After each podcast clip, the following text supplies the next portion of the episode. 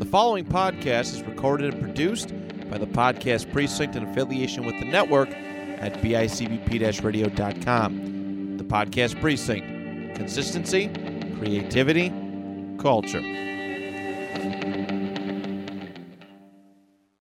Support from this podcast comes from our friends over at Wicked Memories. Ladies, do you like candles? Do you not like buying them at ridiculous prices? Guys, are you sick of your apartment and your room smelling like feet all the time and want it to be a little bit more presentable for when your parents or ladies come over? This place has it all. 408 Oliver Street in North Tonawanda.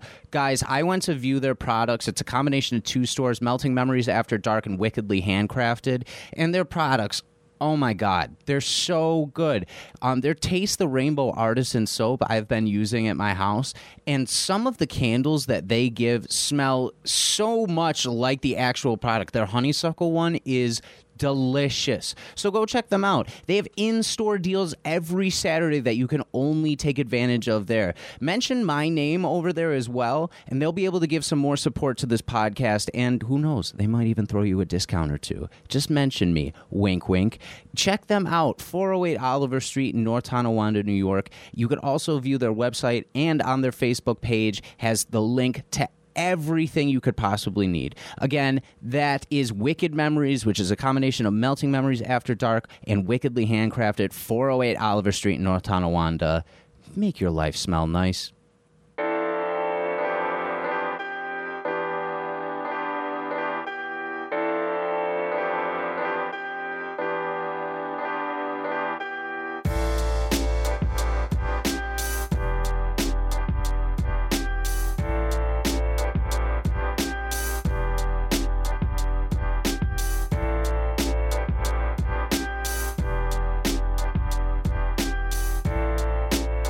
Welcome to episode 19 of Your Average Ordinary. I'm your host Dan Torres. How you guys doing this week? I'm doing pretty good myself. This is your mental health checkpoint. Make sure that you are taking care of yourself and taking care of your mental health every day and taking deep breaths in and out because our breath is truly the way that we regulate ourselves and things.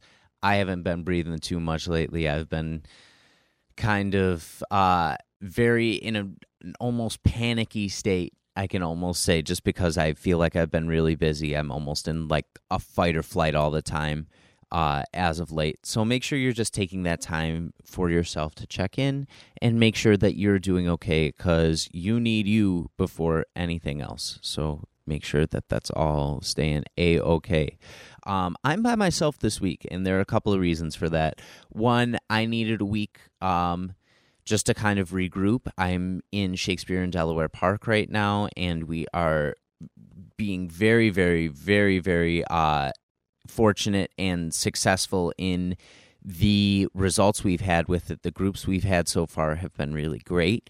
Uh, there's been a lot of really great feedback for the show and for the tour, and our touring show is about to do the same thing. Shout out Ricky Needham and Dan Ertz, friends of the show, who are both involved in that.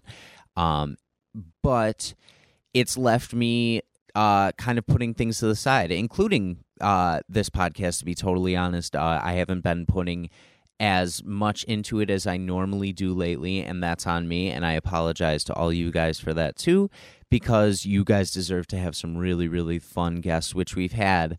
But uh, we, we will continue to have that. And in the coming weeks, there's going to be um, some really, really, really fun stuff coming, which I'll preview today. Um, but that's the first reason for not having a guest on today. The second reason is Fridays are my normal recording days, and I am here. It is Friday right now, and this Friday in particular is a very special one. It is Juliana's 25th birthday. Um, so happy birthday, Juliana. Uh, but I did take the day off work to go spend it with her.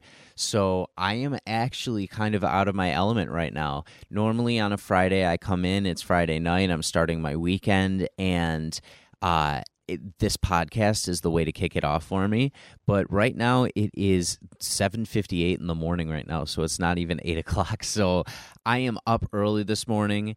I have replaced my Trulies with coffee, and um, I have my water, so I am staying hydrated.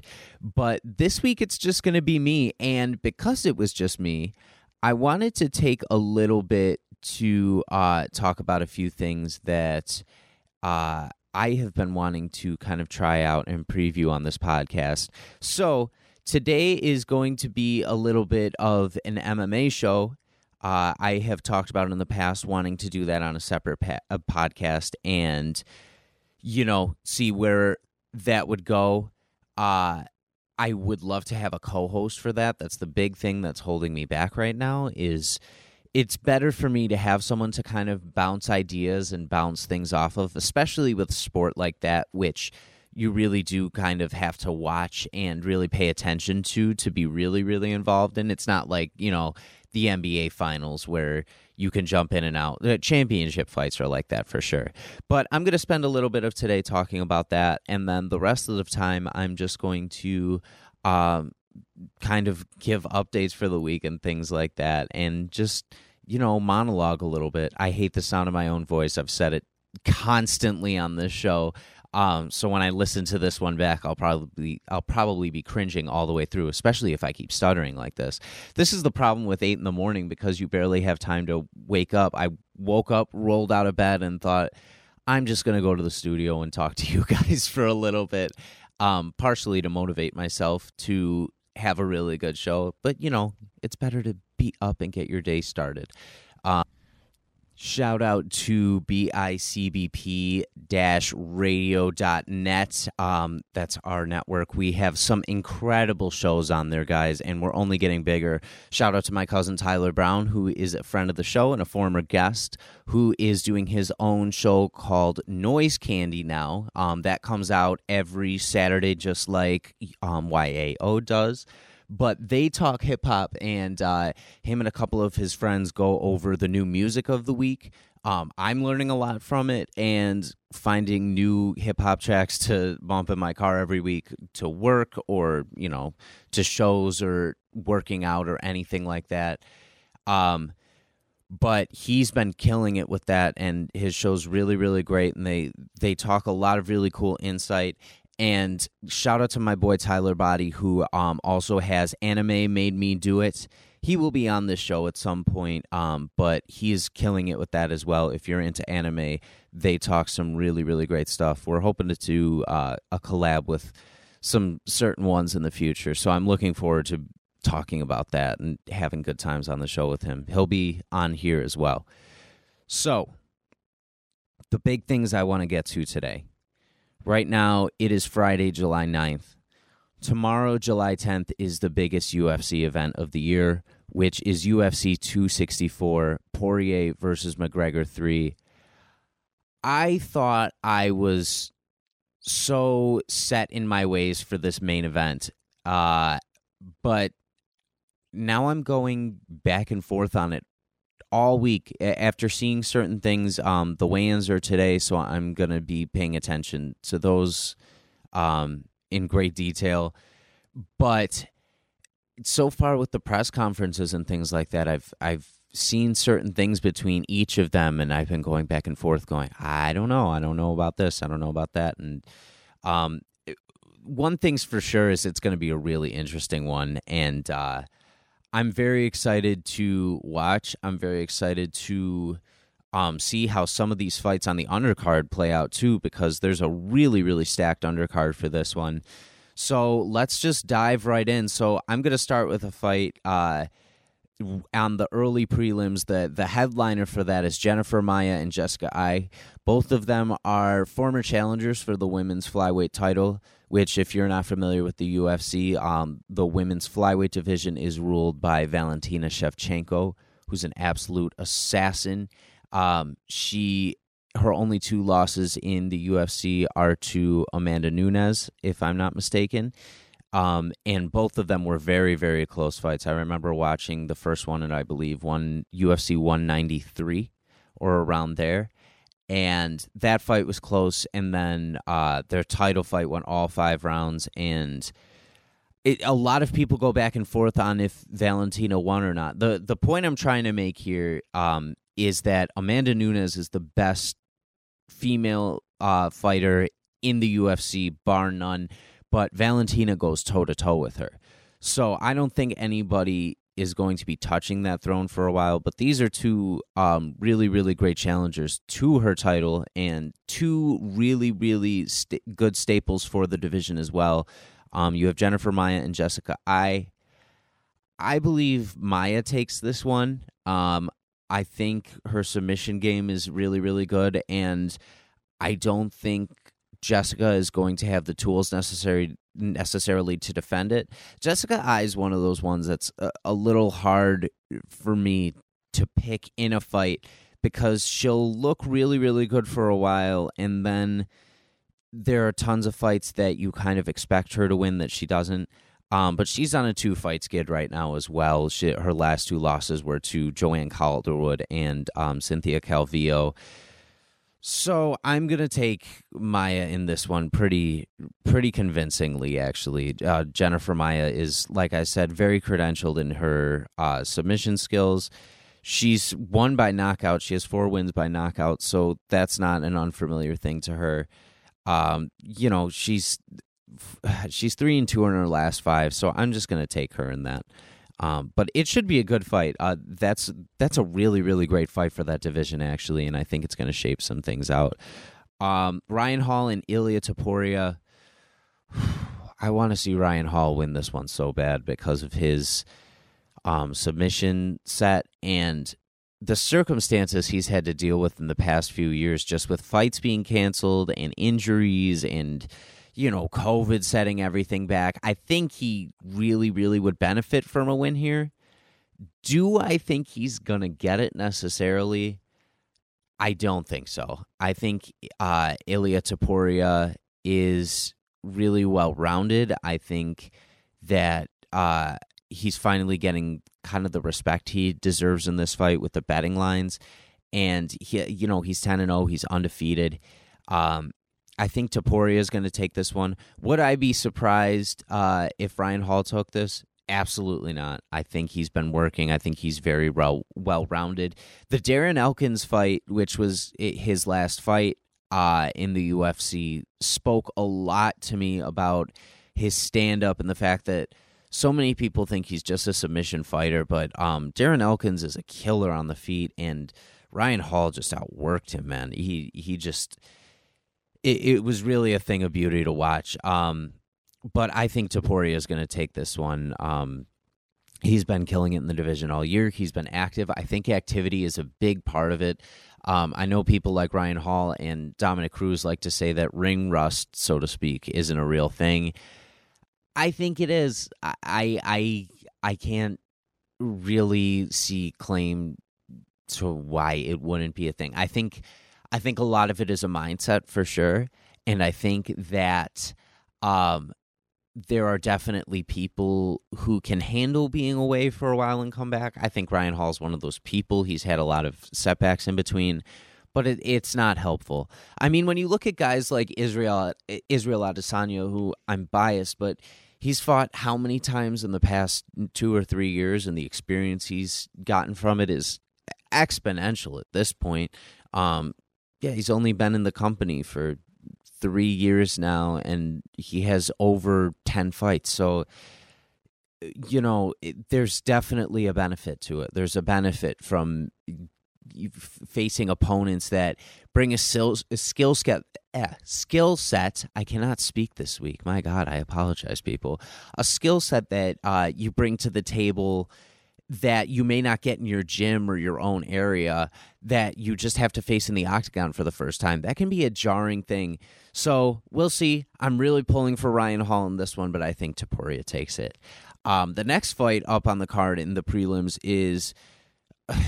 it could absolutely be a barn burner of the fight. This could have fight of the night written all over it if um, Dustin and Conor don't steal the show. But Niko Price and Michel Pereira, um, these two are both so uh, unique in their styles, and um, they they really can put on a show with this one.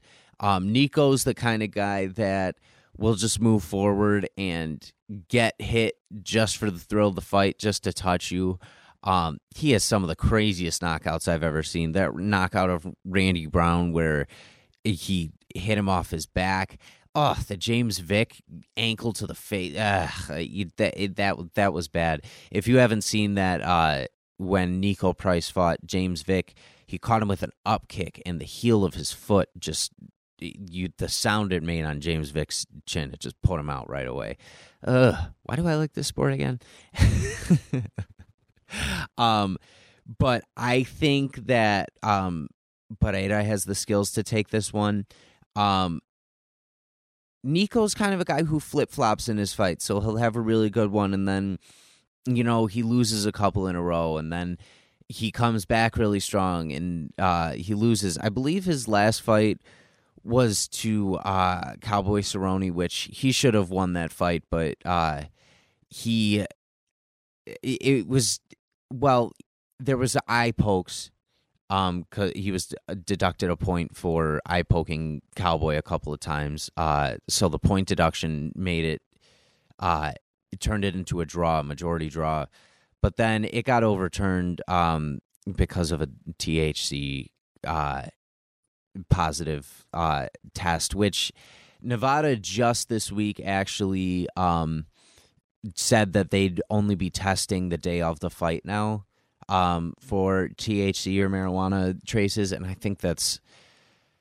I, I just think that's such a good decision on their part because they waste so much time and money going after this. And in the day and age we're in, I know federally it's still a, a thing to go against it, but if people want to live that as their lifestyle, they shouldn't be penalized for it, especially when heroin and things are running rampant in this country and the the pharmaceutical things are what we need to get rid of the most. So if we could avoid anything like that with the pharmaceutical use, usually I lean towards it a little bit.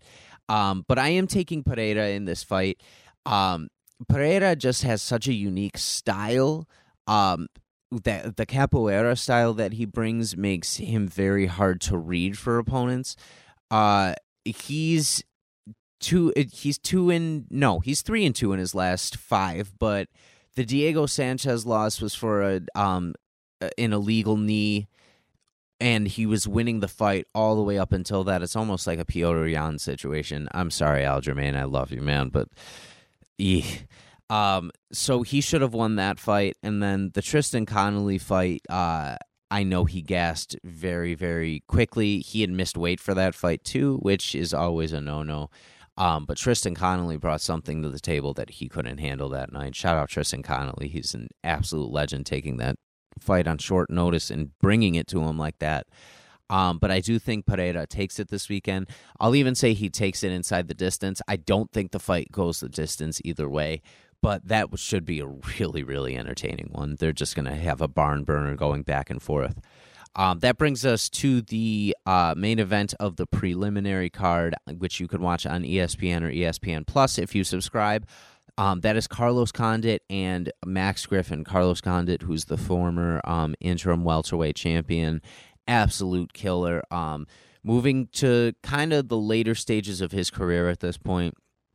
Um, he recently last October had broke a skid where he hadn't gotten a win since um, May of 2015. He finally broke that uh, with his win against Court McGee, which was a great fight. Um, he touched up Court McGee a lot in that fight too, and um, really showed him uh, a lot of his well roundedness that he's still developing and still pushing. Really, really showing people that he can still be formidable in this day and age too, which is uh, so important for veterans like that. He's had I can't I don't even know how many UFC fights at this point, but he's been through it all. Um, he had a fight of the year with Robbie Lawler.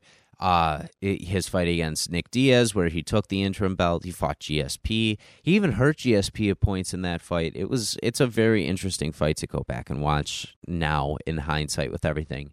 Um, so he snapped that skid with Court McGee uh, in October of last year, and then he beat Matt Brown this past January um, on the Max Holloway and Calvin Kattar card at to begin the year.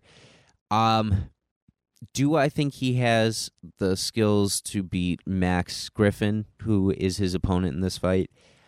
I don't know. Um, Griffin is always working and getting better. His last fight, where he knocked out uh, Song Kenan, came out two minutes into the first round, and uh, it was it was a pretty pretty pretty stunning thing that I did not expect for that fight either. Um, again, he's one of those guys that kind of flip flops. He loses a lot of decisions. I think if he keeps it away from a decision fight and he just finishes fights, kind of keeps the um, mindset in that. I think he has a good chance in this fight. I think he has more of a chance in this fight if he does that. I do think he wins it if it goes to decision. If um, Condit doesn't show even more things that he's worked on in the gym. I talked about his well roundedness. Um, and he, I, I I will stand by that. But against a guy like Max Griffin, who's just getting better and better and um, learning from each of his fights, and again has been active in the past couple of years against absolute killers. Um, even though Condit has to, but he's he's been losing a lot of those fights, which hasn't benefited him at all. Um, so I'll take Griffin. I think Condit's a good underdog play if there are betting people out there and you're listening on a Saturday morning and really eager to listen to my voice um, this weekend. But um, I do think Griffin takes this, but keep an eye on Carlos Condit. All right, main card time. So there was a shakeup this week with this first fight. Um, either way, I'm very excited to see it. So you have the bantamweight prospect Sean O'Malley um, facing Chris Mutino, Mutinho, I think Mutino, Mutino, something like that. Um, this fight came about on short notice this week. Uh, Louis Smolka, who is normally in the flyweight division, or no, he's not. He's been bantamweight for a while. It's, it's still early morning, brain Dan. Um, but Sean O'Malley was supposed to fight Louis Smolka, who's an absolute killer, and Smolka, I believe, has staph, so um, he had to pull out just a few days ago. Um, so Chris Moutinho is stepping in on short notice. I keep saying his name like he's Latino or something, but I, I think he's the furthest thing from it. Um, he's an absolute killer from what I've heard. Um, this is his first fight in the UFC right now.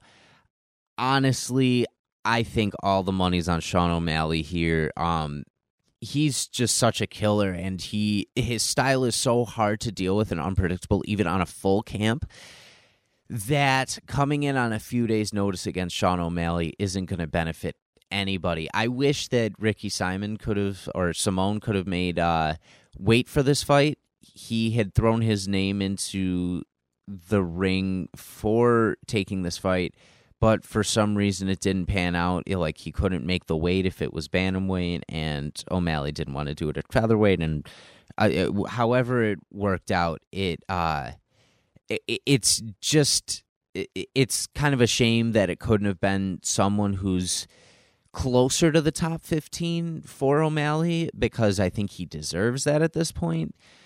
Um however, he's I think he takes this one and he takes this one pretty easily. Um, Mutino's record is nine and four. Uh, I know he's flip flopped a few in his in his last couple. He yeah, he's three and two in his last five. It seems to be a theme with this card. Um, and not that he's been fighting scrubs at all. You know, he's he's been fighting for Cage Fury and being really successful in it, but it's it's a whole different ball game when you get up to the UFC. You're starting to face guys who are absolute killers and who have uh, really work themselves out so that they're so well rounded in this game. There are so many guys in the UFC that are so talented but barely even break the top 15. Mike Perry's one of those guys. He's only been ranked like once or twice and it was it was very uh, shallow in the rankings. I remember he was at 15 or so and then he got the Ponzinibbio fight and he lost that kind of dominantly and then you know you slide back from that and lately his career tra- uh, trajectory too has been uh, less than favorable for him. Um, so I think O'Malley takes this. I think he finishes it. I, I don't see a lot of benefit for him in this fight, if we're being very honest.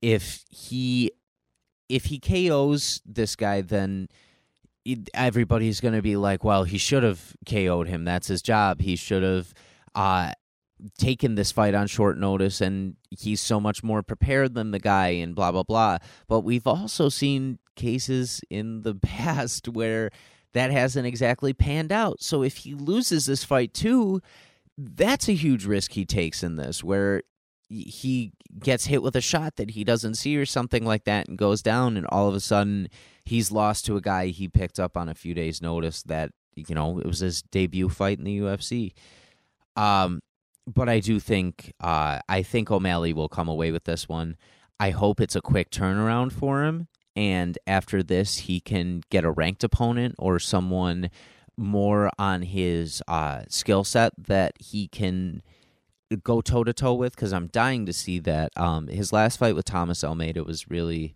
uh, promising for that, and it, it showed a little bit more back and forth. But even in the Chito Vera fight, which he lost, eh, there wasn't a lot that you could see from it.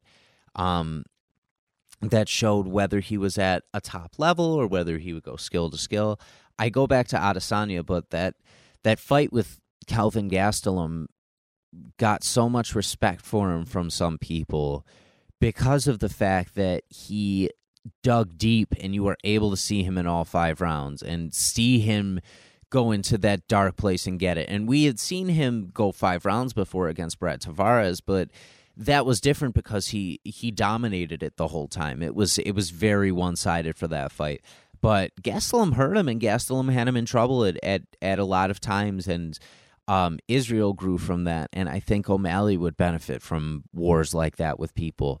Um, even guys like Merab Dvalishvili, um, who I know has been calling him out for a very long time. Merab's style is very wrestling based, and I'd I'd be very curious to see how O'Malley would deal with a guy who just comes forward and will get his hands on you and um that I, I think that would be a hard fight for him because you know Merab's going to take him down at least once. Merab mm, averages an insane amount of takedowns in every one of his fights, so there's no reason to think that that fight wouldn't go to the ground. So, um, but Merab's got work to do against uh, Marlon Moraes, who's uh, a killer, and that's going to be a great fight. Um, all right, next fight up on the card. So we have uh, Irene Aldana versus Yana Kunitskaya. Um, both of these women are bantamweight killers. They are uh, very, very credentialed and have been doing some great, great work. Um, I got the chance to see Irene Aldana fight live at UFC 210 when UFC was in Buffalo. Um, shout out to Daniel Cormier and Rumble who main evented that card, and it was a very, very fun card. Uh, shout out the All Done Club. That's what I'll call it. Um, all the Browns and Mang family who went that night. It was an absolute blast. Um, this one has been one of the harder ones to call for me in thinking about this card because they're both in very similar positions and um, have had some key losses. Um, Irene Aldana just lost one uh, recently to Holly Holm. That was her last fight.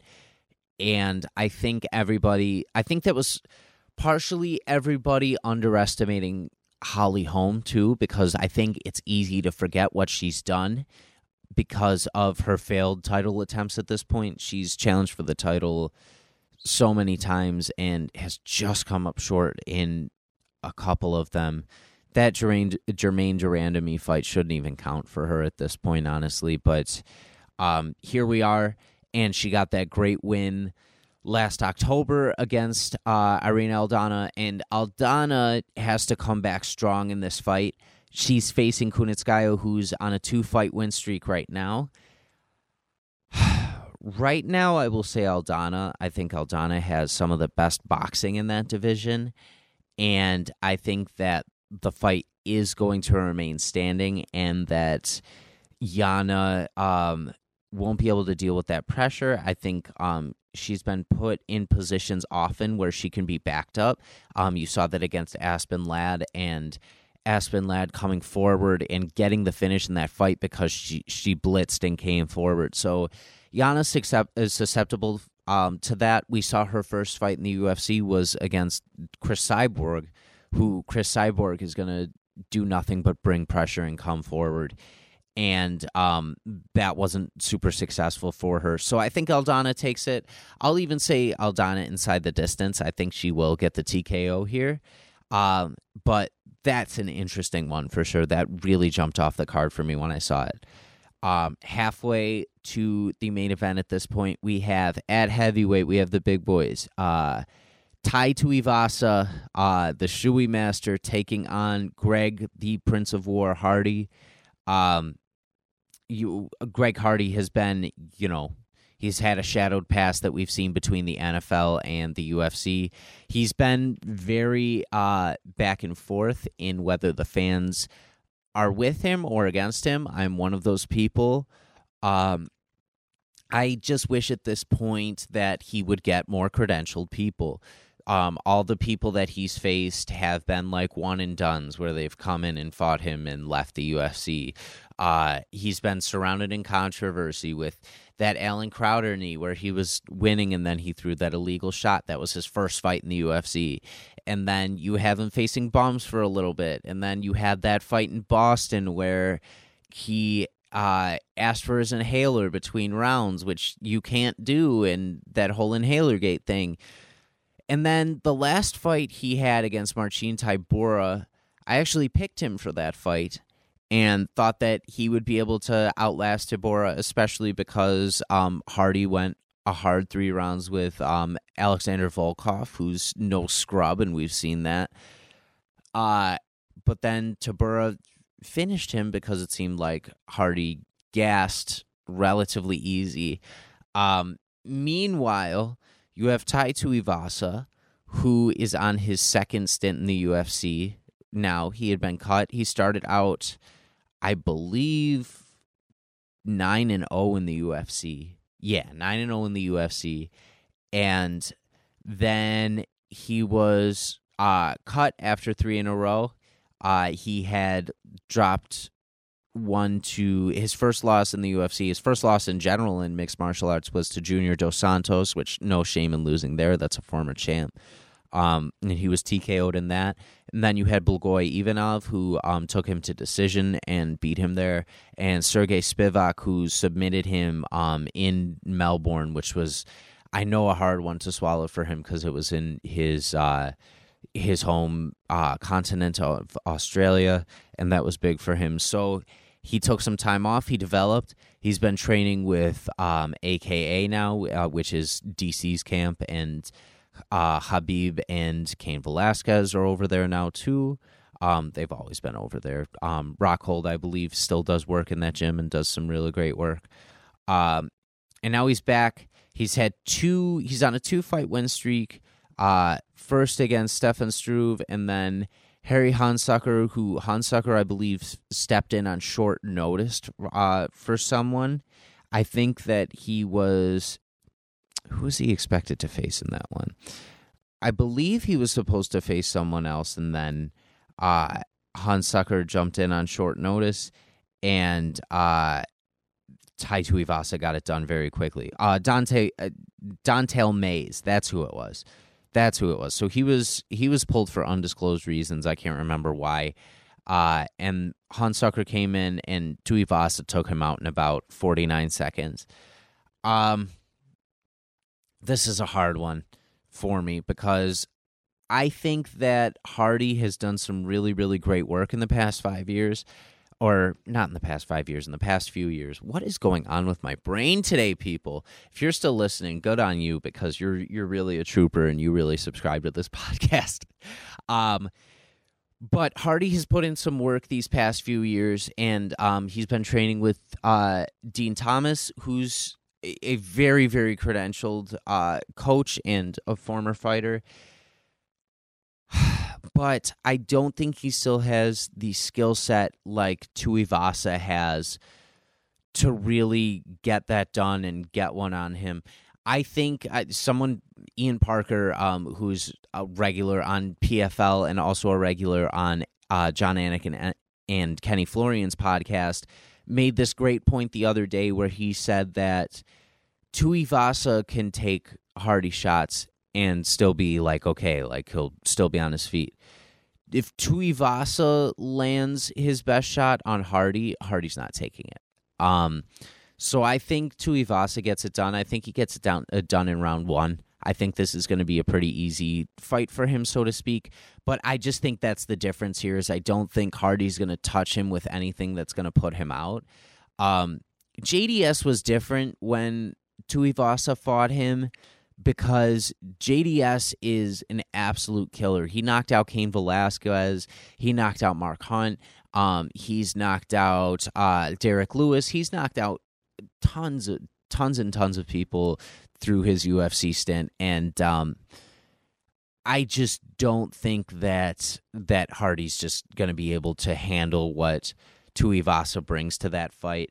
But we'll see. If Hardy wins this one, that's going to be a big, big feather in his cap. And I'm almost pulling for him to kind of pull the upset in this one. But again, we'll see.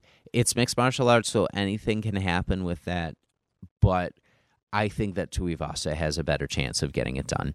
All right, we're up to the co-main event of the evening. This one jumps off the card um, more than any other fight does for me in this. You have uh, Dur- Gilbert Durinho Burns at welterweight taking on Stephen Wonderboy Thompson. You have two of the best guys in the world uh, squaring off in this one, and this could very well be an eliminator. It'll definitely uh, be something if Thompson wins this fight because I think Thompson, if Kamaru keeps the belt, is the only style that really, really, really uh, can give him problems at this point. And I've heard a lot of people say that. Um, but you know, at this point, I don't know because Kamaru Usman is just so dominant in that. But you have the number two Gilbert Burns facing off against the number four Stephen Thompson. Um, two very different styles in this one. So you have the karate style that Stephen Thompson brings to the table, and then um, Burns is very much a submission style, but we've also seen him knocking people out more and more and more through his uh, whole career. You know, he's training with Duke Roufus, and that's uh, an an amazing camp up there. Um, or not Duke Roufus. Duke Roufus. Duke Roufus. Duke Roufus. I'm gonna say that with confidence that he's training with um, Duke Roufus right now out of their gym, but I may correct myself later in this. Um, but we've seen him uh, throw the hands more and more and more and more uh, in these past few fights. Um, do I think he can stand with Wonder Boy? No, I I I don't believe he does. I don't believe he stands with Wonder Boy in this fight. I think his best chance is to take it to the ground, but I don't know if he's going to be able to do that. Henry Hooft, Henry Hooft, not Duke Roufus. Ah, I'm terrible. Henry Hooft. Um, so they uh I I'm I'm so so so so torn with this fight. Because if Burns gets it to the ground, I think he's going to submit him. I think there's no way he doesn't. We've seen Thompson survive submissions uh, situations before.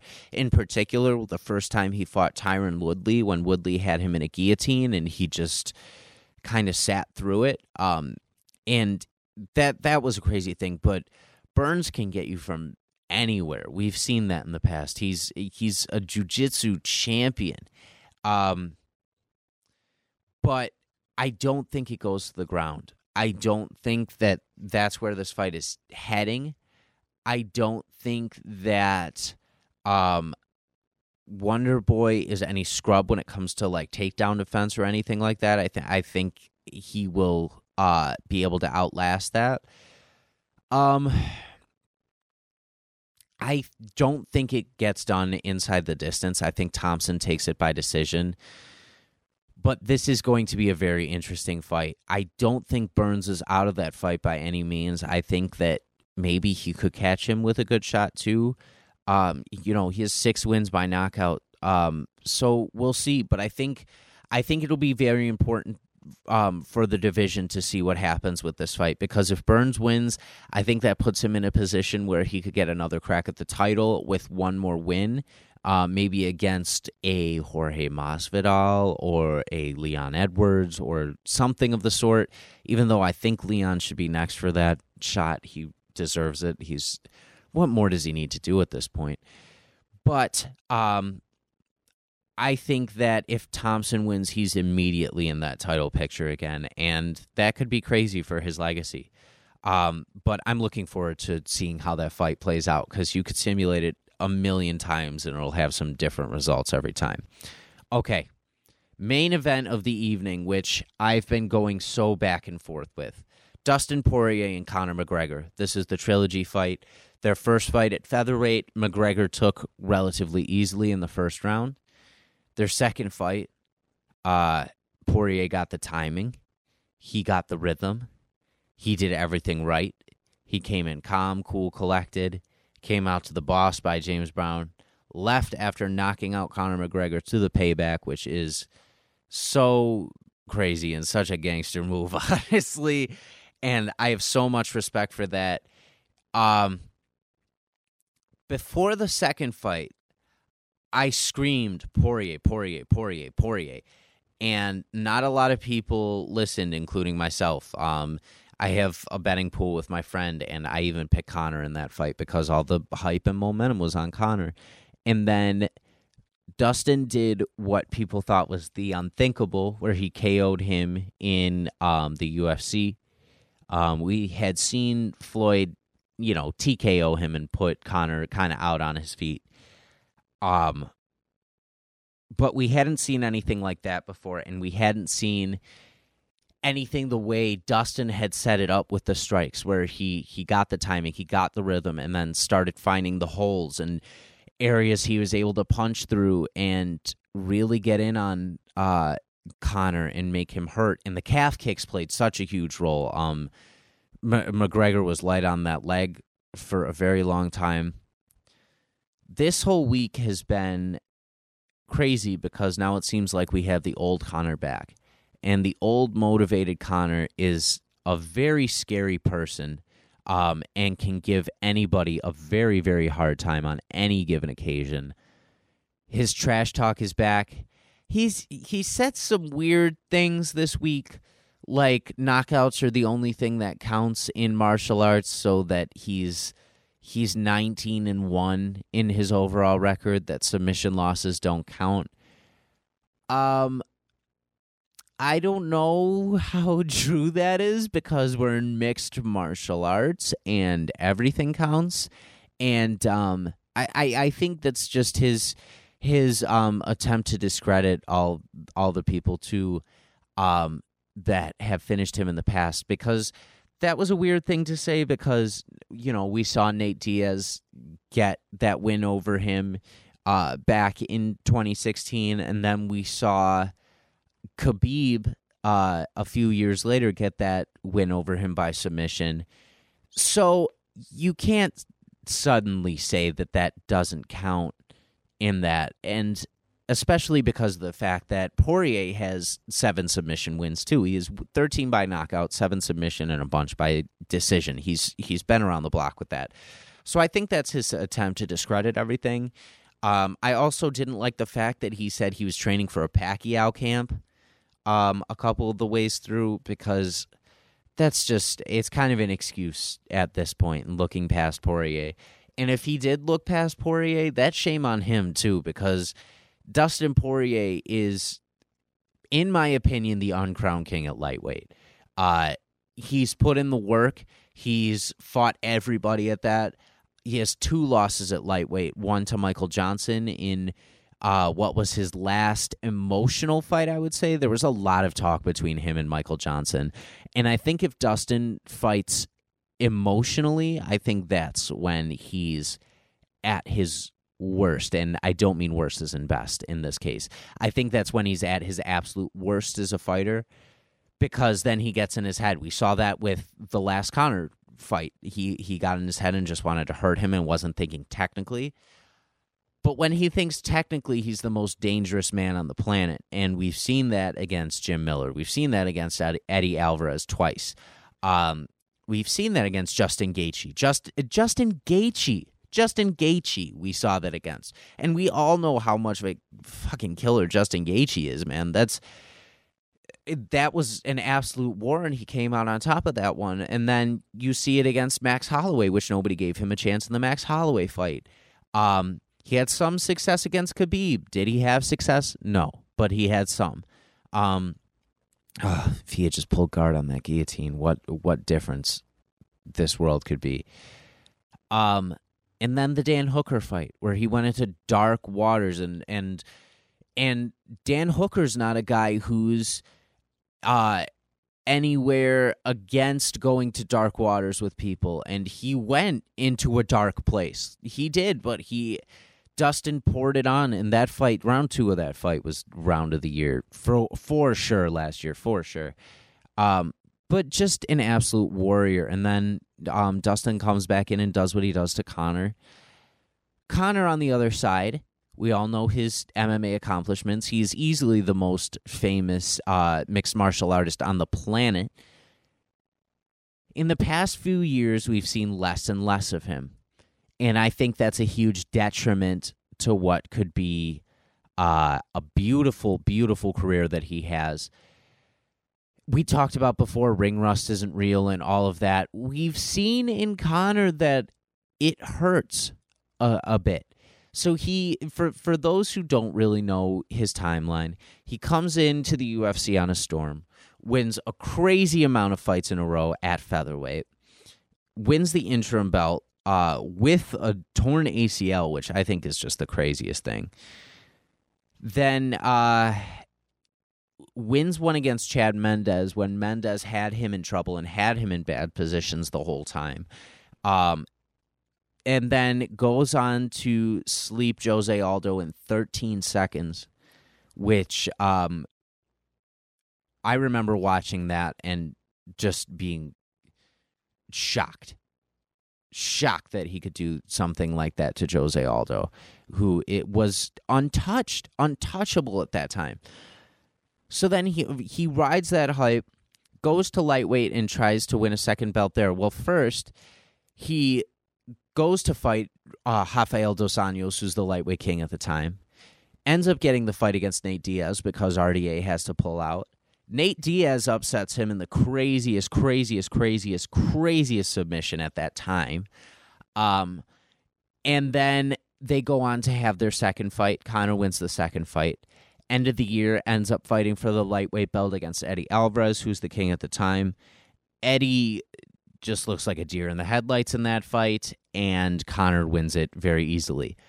And then he kind of disappears from the sport for a little bit. He goes to box Floyd, Floyd Mayweather in what was the biggest fight of the year at that time boxing, MMA, whatever. Makes a $100 million off that fight. Probably gets comfortable, I would imagine, right? And then two years almost from the last time he's fought in mixed martial arts, he comes back. He has neither of his belts at this point and he fights Khabib Nurmagomedov, who's the best lightweight that's ever lived. Um, gets uh, dominated in most aspects until the third round of the fight, which Conor wins the third round, but then they get into the fourth.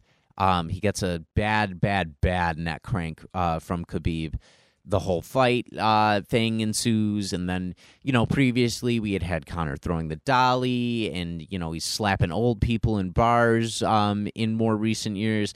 So he's not been without controversy. Comes back uh, and fights Cowboy Cerrone, which um, I think that was the wrong time in Cowboy's career for that fight. Um, but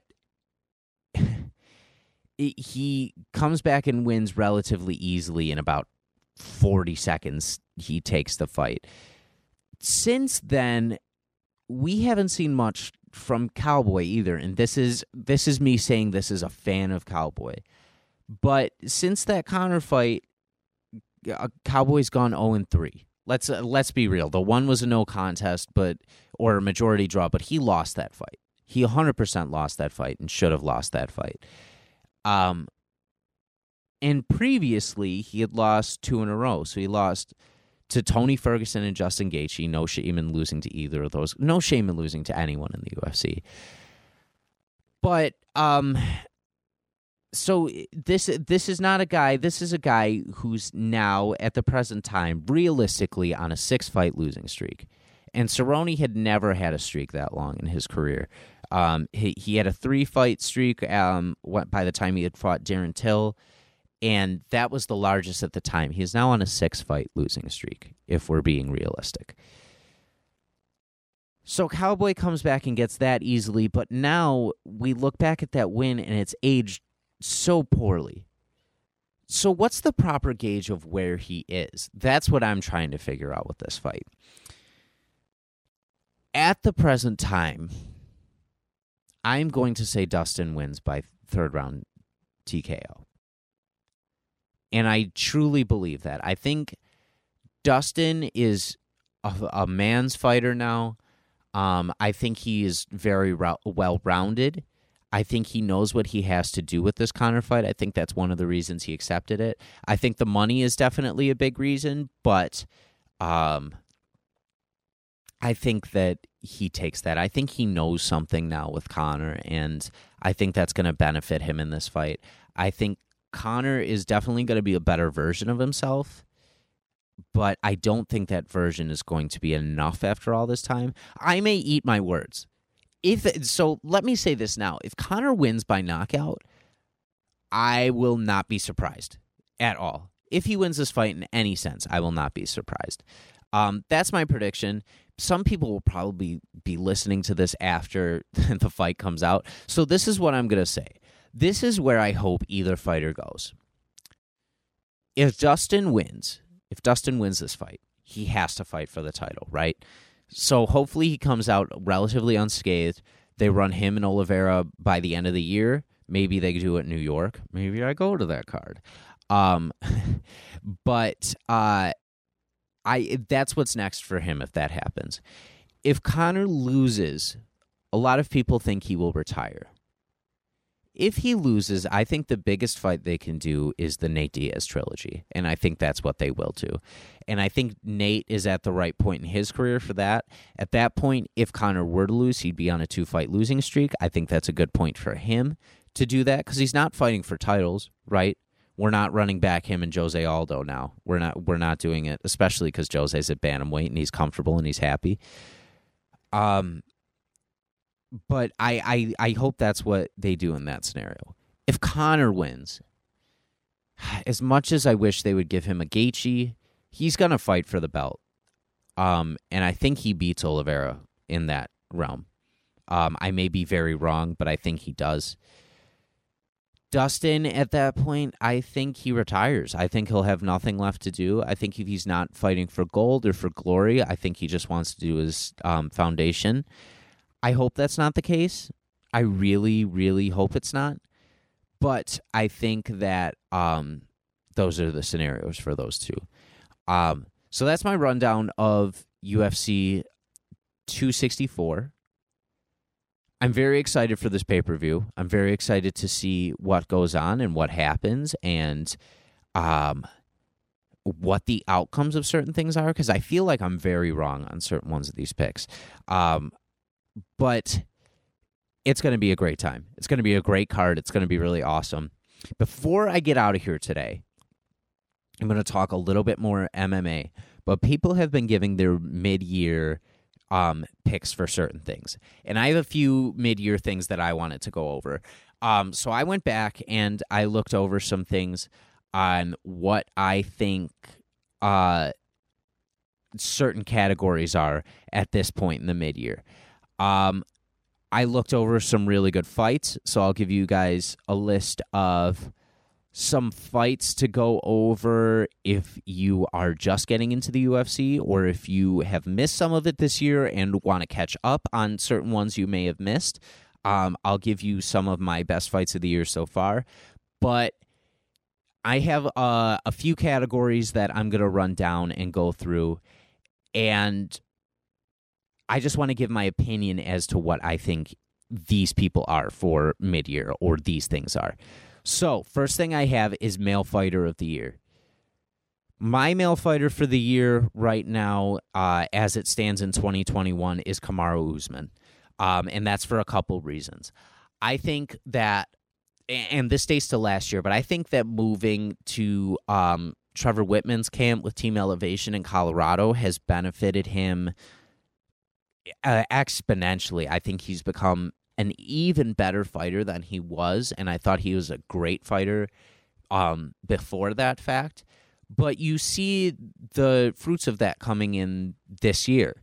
So Gilbert Burns comes in, who's a former training partner, thinks he knows everything with Usman, and I think if it would have gone to the ground, I think Burns definitely would have submitted him because the fact that uh, Kamaru was so tentative to go to the ground with him showed that he was definitely uh, remembering something or afraid of something. Nah, I'm not afraid of something, but wary of something um, to be happening. That's probably happened in the past before.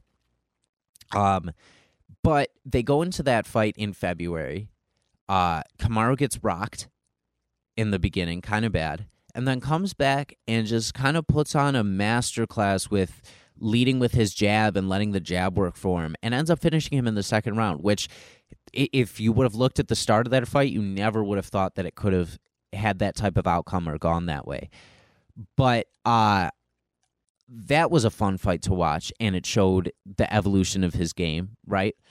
And then you have the Masvidal fight. So you have to connect those two fights, though, right? Because not only did Kamaru uh, take out Gilbert Burns, who was the like the number one at the time, that was definitely the the guy to get the shot, but he takes him out, and then he gets on the post fight interview and he immediately calls out uh, Jorge Masvidal, saying, "There's this guy that's been talking a lot of shit about me since the last time we had fought, which they had fought last year in July um, on six days' notice." Um, and Kamaru wrestled him the whole time, and Kamaru got um, a lot of grief for that too because it was a wrestling heavy approach. Which, on six days' notice, I get it. That's what I would do. That's the approach DC took when he fought Anderson Silva at UFC 200. That's that that's the approach you have to take sometimes, especially on a, a short notice fight like that. But um, he he got on the post fight and is saying that you know Masvidal has been talking a lot and he's been making a lot of excuses for their last fight and you know running his mouth and he's going to shut him up and do that fight again. And at that point, I thought that was one of the smartest moves he could make because he's he was uh, Masvidal was was saying a lot and talking a lot of shit about him, and immediately Kamaru noticed that and he said, "Come on, let's go then. I'll prove this time that I'm the better fighter." And then they go into that fight. Kamaru comes in as a slight favorite. They're in Masvidal's home state of Florida what does Kamaru Usman do?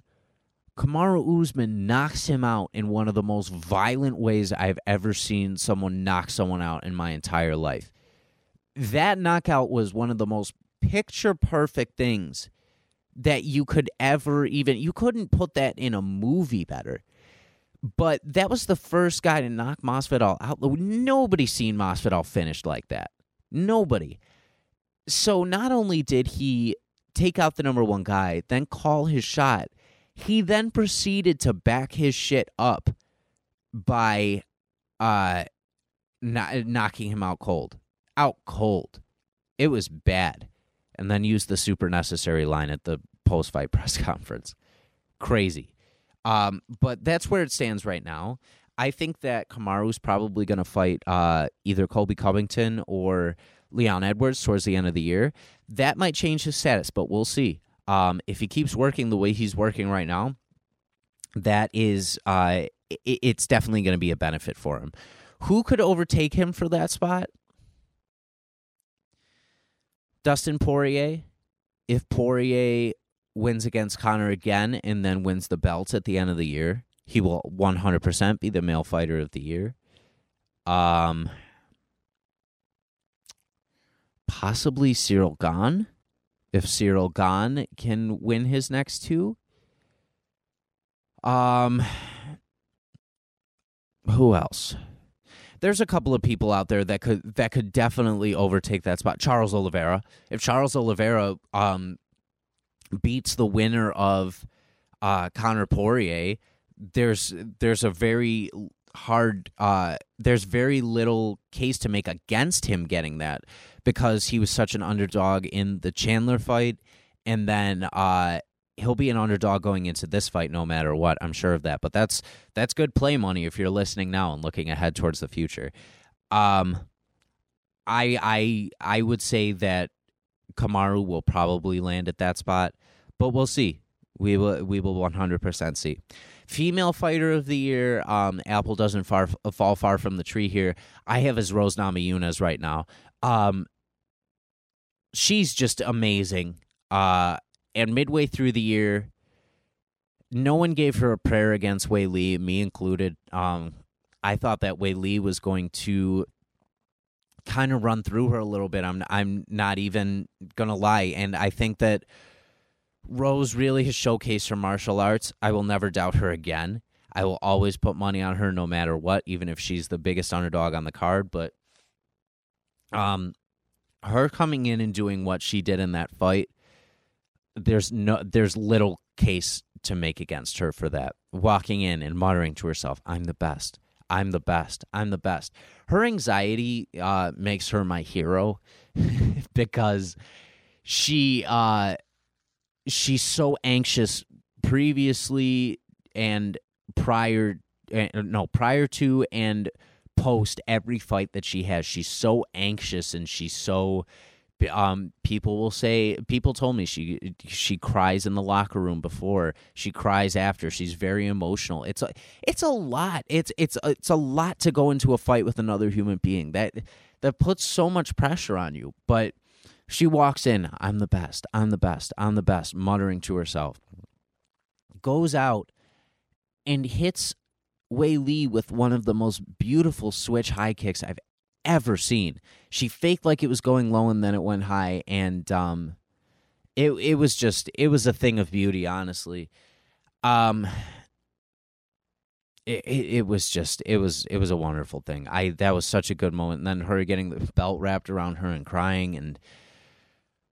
She's it, that that moment I think about and it still gives me chills. She's unbelievable and um that goes back to uh, Pat Barry, her fiance, and her coach, and uh, and Trevor Wittman as well. Trevor Wittman is just uh, he's he's a monster when it comes to coaching, and he's my coach of the year right now too. Um, there will probably be more. Khabib Nurmagomedov is up for that now because of um, all the guys he's coaching, and um, is if Islam Makhachev um, by the end of the year puts him in a position for a title. Um, uh, who knows? It'll it, Khabib probably could end up as like one of the coaches of the year, but it's Trevor Wittman for me right now. And it's Thug Rose Namajunas is my female fighter of the year. And I think she defends that belt before the year is up. And I don't think anybody's taking it from her for a little bit. I really don't. She avenged the last loss that she had. She's beat Joanna twice. She's beat Zhang Weili. What the fuck, man? Like you can't write a better resume. Um, but she's my female fighter of the year. Other contenders, Amanda Nunes. Amanda Nunes is going to be there every year. She's well, she's the goat. She's obviously the goat. Um, Valentina. Let's see what else Valentino can put in this year as far as work. Um, but it's going to be fun. So far, my newcomer of the year is, and this may be recency bias, but Terrence McKinney. So Terrence McKinney took a fight on a few days' notice uh, before our last pay per view, which was UFC 263 and took on Matt the Steamroller Frevola, who's uh, an absolute killer, and proceeded to knock him out in eight seconds. Eight seconds. Gets the call, had fought uh, on a card 10 days earlier, got the call, said yes, jumped in, and his story is crazy. If you look into Terrence McKinney's story, he was he was a kid who was um, on drugs all the time and had no direction, and it, it uh, it changed him as a person and now he leans into fighting and I and I love the story behind it. Um, I also think in this category, I think Umar Nurmagomedov will be up there. He's um uh, he's at bantamweight right now, um, and again, he's one of the ones Khabib is coaching. Um, I think he's a contender for that, but we'll see as the year goes. But Terrence McKinney right now is my newcomer of the year, um, based on the impact he made so quickly. Um, my knockout of the year right now. I debated with this one because there have been a couple of good ones. So you have Derrick Lewis knocking out Curtis Blaydes, which was scary. Um, you have Corey Sandhagen with that knee he hit Frankie Edgar with, which oh god, I I I hate watching that one. Frankie's one of my favorites. Um, you have Kamaru Usman, like I mentioned before, um, with him knocking out Jorge Masvidal. You could throw Francis Ngannou knocking Stipe Miocic out um, to get his first heavyweight title in there as as a big one. Um, but my knockout of the year right now is Yuri Prochazka over Dominick Reyes with that insane, insane, insane uh, elbow that he hit him with. And that was, if you haven't seen that fight, go back and at least watch that knockout because he Yuri gets him in a position where he's against the fence and Yuri throws an elbow and misses but then the other elbow comes behind it, almost like that first one was a distraction. And the way it hit and the way um, Dominick Reyes fell, um, it was it was just insane, and you don't see many like that. So th- so that's why I put that up there is the uniqueness of the of the knockout because I had never seen anything like that before and um, uh, shout out my cousin Vince and my cousin Steve and whoever else was up there that night. But we were watching up at my cabin when that happened, and we all kind of had the same reaction in the room where we were like, "Holy shit! We can't believe we just saw that." Um, I will stand firm on my stance that Yuri Prochazka is going to be lightweight champion by the end of the year. I um, I think that it's a good thing that Israel didn't win the belt at light heavyweight because he would have been knocked out violently by this guy. Uh, and that's just that's not even a knock on Izzy. That's just I think Yuri goes into just violently finish anybody that he fights. He has like 25 wins by knockout or something crazy like that. Um, but that's my knockout of the year so far. The others I mentioned are good contenders. Uh, but that is where I stand at this point. My submission of the year uh, is I went back and forth on this one too, but the the other contender I have for this, um, you'll find later too. I there were some really good ones that I forgot about this year. Randy Brown over Alex Oliveira, I thought was a great submission. Um, recently you saw uh, Paul Craig, even though it wasn't really a submission, but he uh he had uh, Jamal Hill in that armbar that dislocated his arm. Ugh, he dislocated his whole elbow. so nasty. Um, but my submission of the year right now is Andre Muniz over um or Muno, Munoz Muniz Munoz. Um, but either way, um, his submission win over Jacare Souza, um, a couple UFCs ago at UFC 262. Um, that was just the craziest. So I, I, I put the significance on that of we had never seen, um, we, we had never seen Jacare submitted before. First of all, even in in jujitsu, we we had rarely ever seen that. In fact, there's a famous story of him tucking his broken arm into his gi uh, in order to keep fighting. Muniz, yeah, I should have Andre Muniz. Yeah, I don't know why I doubted myself.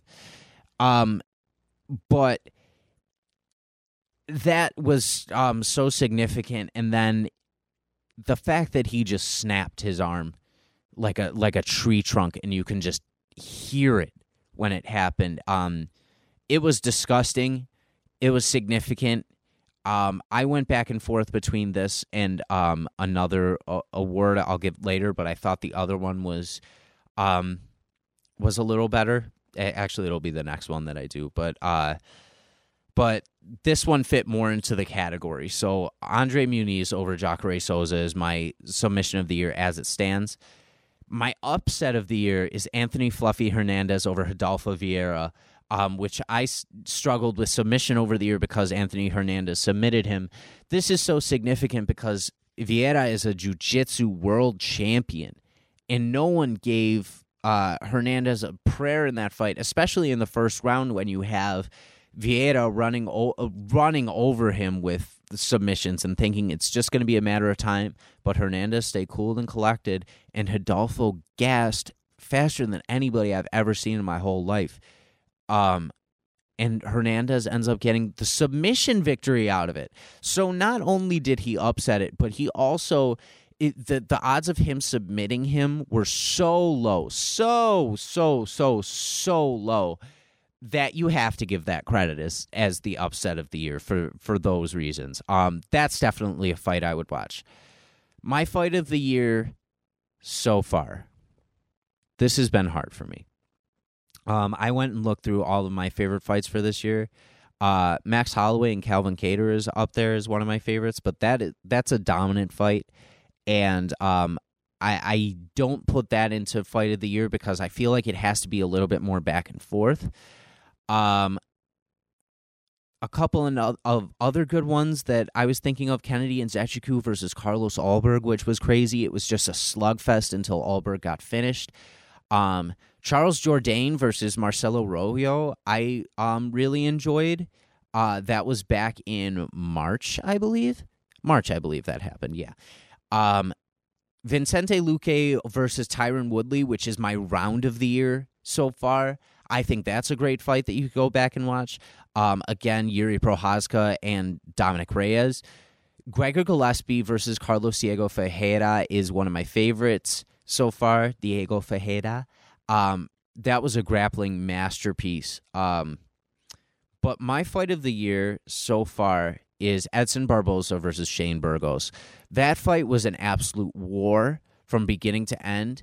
Um, and Edson was touching him up a lot of that time, but um, in the end, Burgos was also landing back and landing really hard and making him wait. And the way the finish happened was was something out of a movie too, almost like the falling back and the stepping back from uh, Burgos and Barboza end up getting the finish. Uh, that's my fight of the year so far. I, I don't think much are getting crazier than that. Um, I think Dustin and Conor this weekend has potential to be fight of the year. Um, another close contender is Charles Oliveira and Michael Chandler for me, um, because that fight was so back and forth. But um, the lack of certain activity, um, for me, kind of took it out of it. That may fall back in there. Um, but we'll see. The year is still, uh, is still young, still very very young. But those are my picks right now for my mid year awards. Um, if you've made it this far, I have a uh, a big announcement for the episode next week. So I am very very excited for episode 20. It's kind of a milestone episode for us. We are in the 20s. I'm almost catching up to my age. Oh my god. Um but my best friends, Steve for Cheese and Texas Dave are back next week. They are coming back. And as a special treat, we have ordered the se- the season 15 pack of the Hot Ones hot sauces and we will be getting chicken wings and we will be doing the challenge on the podcast next week. So we'll be talking a lot of shit like we normally do, normal nerdy stuff, things like that. Matt will be back, my producer, which I'm very, very excited about. Um, Jimmy Renda from a few weeks ago is probably going to sit in with us. I don't know how much he'll talk, but he will be here. It is going to be a great time. We're going to absolutely die. I am not looking forward to this by any means necessary but we're gonna have a lot of fun. I'm gonna see if we can film it and maybe get some exclusives for a Patreon. But look forward to the episode next week because it is going to be a blast, and I'm so excited to have them back. I had told them um, I was gonna have them back collectively for episode 20. They've been back since, uh, but it'll be a great time. Thank you for bearing with me through this week's episode. I know it was a lot of me monologuing and you having to listen to my voice uh, for the past hour and 15 minutes, which I can't believe I went that long talking like this. But I appreciate all the support as always. You guys are so awesome, and I'm so thankful for every listener I have on this show, and you make it so worthwhile and um, so wonderful every week. So thank you for that. Um, please check out our network at bicbp-radio.net uh, to check us out. Um, we also are on uh, Facebook and Instagram and Twitter now, our network page. So make sure you follow that to get updates on all of our podcasts. Follow my podcast on Facebook at Average Ordinary Pod. Um, you could follow it on Twitter at Average Ord Pod, on Instagram as Average Ordinary Pod, and just subscribe, review, leave whatever you would like to for the show. Again, I am so thankful for the support I get from everybody for this. Until next week, have a safe week. Take care of your mental health. I hope for some sunshine in your area wherever you are, and I will talk to you soon. Bye bye.